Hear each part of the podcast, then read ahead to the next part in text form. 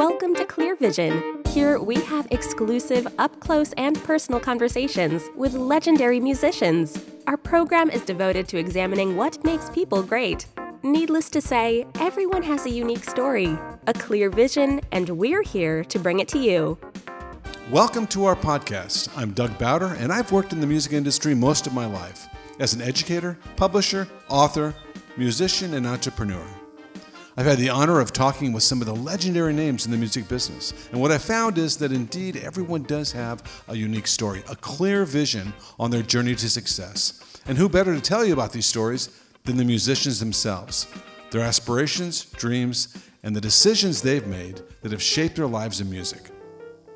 On this podcast, we feature Tony Bennett. This is an interview I did back in the mid 90s, but coincidentally, Tony Bennett's birthday is today and he's celebrating his 96th year as a legend. I'm going to start this interview off a little differently today by reading a couple quotes about our guest. Tony Bennett is the best singer in the business today. He's exciting every time he performs. Frank Sinatra. Tony Bennett is the best singer I've ever heard. Bing Crosby. I don't know what I can say or add to that, so welcome, Tony Bennett. Thank you very much.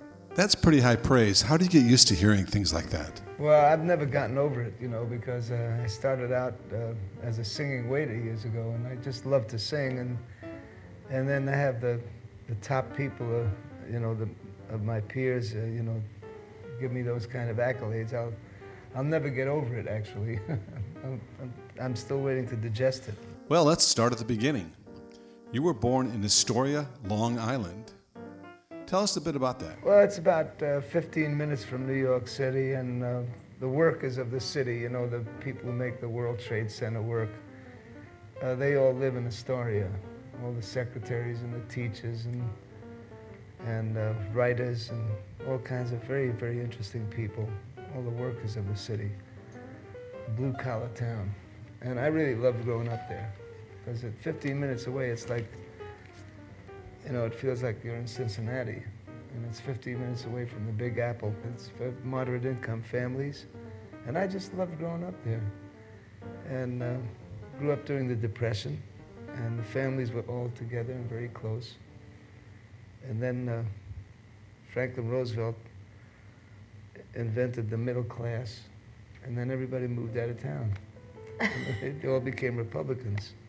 So, when did you first find that voice of yours? When did you realize that you might be a singer? Well, my father was a magnificent singer. He died when I was nine, but uh, the stories I heard was that in Italy he was able to sing on top of a mountain and have the whole valley here at, in Calabria.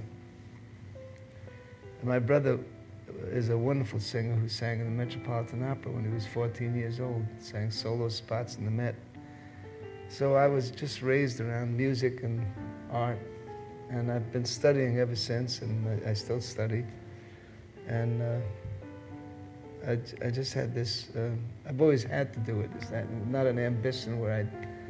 I had an ambition, but I always had to do it. Well, I had a beautiful family, you know, that uh, would uh, gather and make a circle around my sister, my brother, and myself, and and we were their entertainment uh, every Sunday. And we'd look forward to it, and uh, we'd entertain the family. One of my really favorite questions to ask performers is when or where did you get your first big break? Well, I would say Pearl Bailey started me out in Greenwich Village, and then Bob Hope uh, took me on the road with him and discovered me. But you weren't going by Tony Bennett at first, right? Your real name is Tony Benedetto, right? Yeah, Anthony Benedetto, yeah. You were also using another name as well. Joe Bari. Uh, my, my father came from Bari, Italy. Yeah, B A R I. And Bob Hope wasn't too fond of that name? Well, he just thought it was uh, too much of a cliche kind of name. He said, What's your real name? I said, Anthony Dominic Benedetto. And uh, he said, Well, that's a little long for the marquee. Let's Americanize you and call you Tony Bennett. And that was right backstage at the Paramount Theater. And he announced me as Tony Bennett, and I've been, it's been a good luck name ever since. So you begin with Pearl Bailey and Bob Hope. What was next? Well, Bob took me on the road with him, and then uh, Mitch Miller heard about me on Columbia Records. He was the head A&R man then. And uh, he signed me up, and uh, I stayed on the road ever since. I've been on the road for 45 years now. What were those days like touring? Well, I, I loved it was good because uh, there was a circuit. You know, you played. Uh, you know, I, I had the number one and five and seven and ten hit record on the charts. Fortunately, there was still a circuit. It was just the end of vaudeville. I'm 67 right now, but um, I was able to go from town to town, play Wilkes-Barre and Scranton and Moe's Main Street in Cleveland, where I followed the late Billie Holiday. Great experiences, actually, and uh, that experience it takes. Pearl Bailey told me, she said, You know, son, I could start you out, but it's going to take you 10 years to learn how to walk on the stage. And she was very accurate. And that's what's regrettable about some of the young performers today. They look awful good on television, you know, because they have energy and, and beautiful looking guys and girls. But they don't have a circuit to, like George Burns says, where you get allowed to get be lousy before you get good. Yeah, they sort of get pushed out quickly when they get a record deal. Yes, yes, exactly. Well, you've obviously mastered the showmanship side of things. You've been performing for like 50 years. What do you think the key to your longevity has been? Well, you know, I asked Sinatra, uh, I said, why do you think we stayed around so long? He said, because we stayed with good songs. We didn't do any trick songs or novelty songs, you know, we just stayed with very good quality. And that, that that's what, there's a big, huge audience that uh, the advertisers and demographic people really misunderstand completely because uh, there's a huge audience that loves good quality music. There's a big, big audience that just likes to be entertained and, and run into professional people that show up on time and, and, and, uh, and really give a 100% of themselves. So, what was your relationship like with Frank Sinatra? I mean, how did you guys meet and how did he influence your career? Well, I, I had a, a, summer replacement show for Perry Como, and I was kind of had no idea. It sounded exciting at first, and then I was left with a bare stage. You know, the the, the uh, economics of things. They just was summer replacement, so all the guest stars left, and it was just kind of a bare stage. You know, eight musicians instead of forty, and uh, so I was a nervous wreck, and uh, I decided to take a deep breath and go see Sinatra backstage at the Paramount. He was there at a reunion with Tommy Dorsey's great band. So everybody said, you know, he's a tough guy. He said, you better look out. You know, you don't know how he's going to treat you.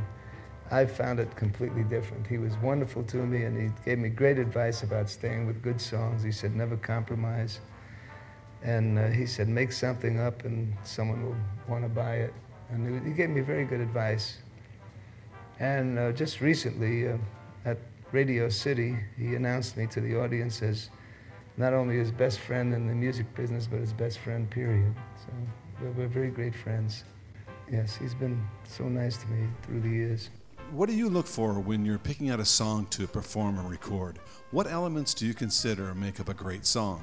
Well, I, I, think it's the craftiness of the song. If someone writes a song and they do it very well, if it's very well written, I, I kind of look for music that's timeless, that, does, that never has a dated sound to it. And uh, it's like if you listen to Nat King Cole, you know, any record of his right now, and you know he's been gone for quite a while now, but it just sounds like he recorded it yesterday. So that's the test of time that, that proves that it's real artistry. So the song I think it really has transcended this test of time is your signature song. I left my heart in San Diego, not San Diego. I left my heart in San Francisco. Well, it's funny that you mentioned San Diego because my daughter was with me when I did a benefit for the San Diego Zoo, and a parrot came out and sang "I Left My Heart in San Francisco." And she came, she was 12 years old at the time. She came running out. and said, Dad, you got to go on the road with this parrot. And how was he? Fantastic, except for the last note, very flat. So, how'd you come to record I Left My Heart in San Francisco? Well, Ralph Sharon, uh, he's been my music director for 30 years now, and uh, he's found all my songs for me. So he, he's, he thought it would be a good song. It was my first time I was going to San Francisco to the Fairmont Hotel. And he suggested that we record that song. And uh, boy, was he right. I thought it was a local hit at the time, and it just, it's been going ever since. So, what did that song do for your career? Well, it made me a world citizen. You know, ever since the song came out, I've been commissioned to sing all over the world. And uh, I get commissioned to sing in Norway and Belgium and Holland and Greece and Israel and Africa and China and Japan, South America. It's fascinating. So, for sure, your, your songs certainly have romantic overtones. Do you consider yourself to be a romantic? Well, I, I believe in truth and beauty, and that's uh, I'm going down with that one, whether it's in fashion or out of fashion. I believe in that. You know, it's like Duke Ellington says, God is love.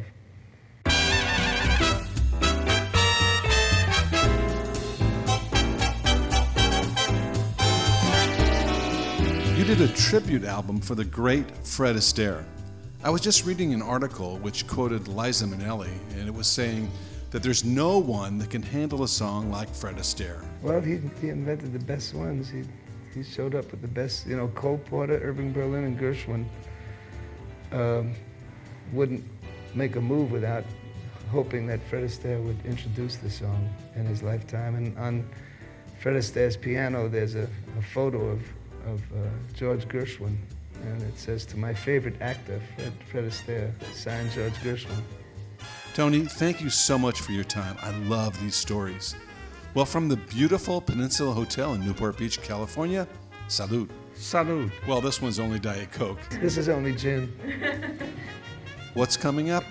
Let's see what we have here on the schedule. It looks like we have uh, interviews from Bill Champlin and Peter Cetera two major players over the years with the group Chicago, as well as their own solo albums. And as earlier promised, we have a salute to film scoring. We've got interviews with Danny Elfman and the late Henry Mancini. Well, that's a wrap. I hope you've enjoyed this exclusive interview with Tony Bennett on Clear Vision. If so, please subscribe so you can be notified of our upcoming content. Tell a friend and give us a five star review.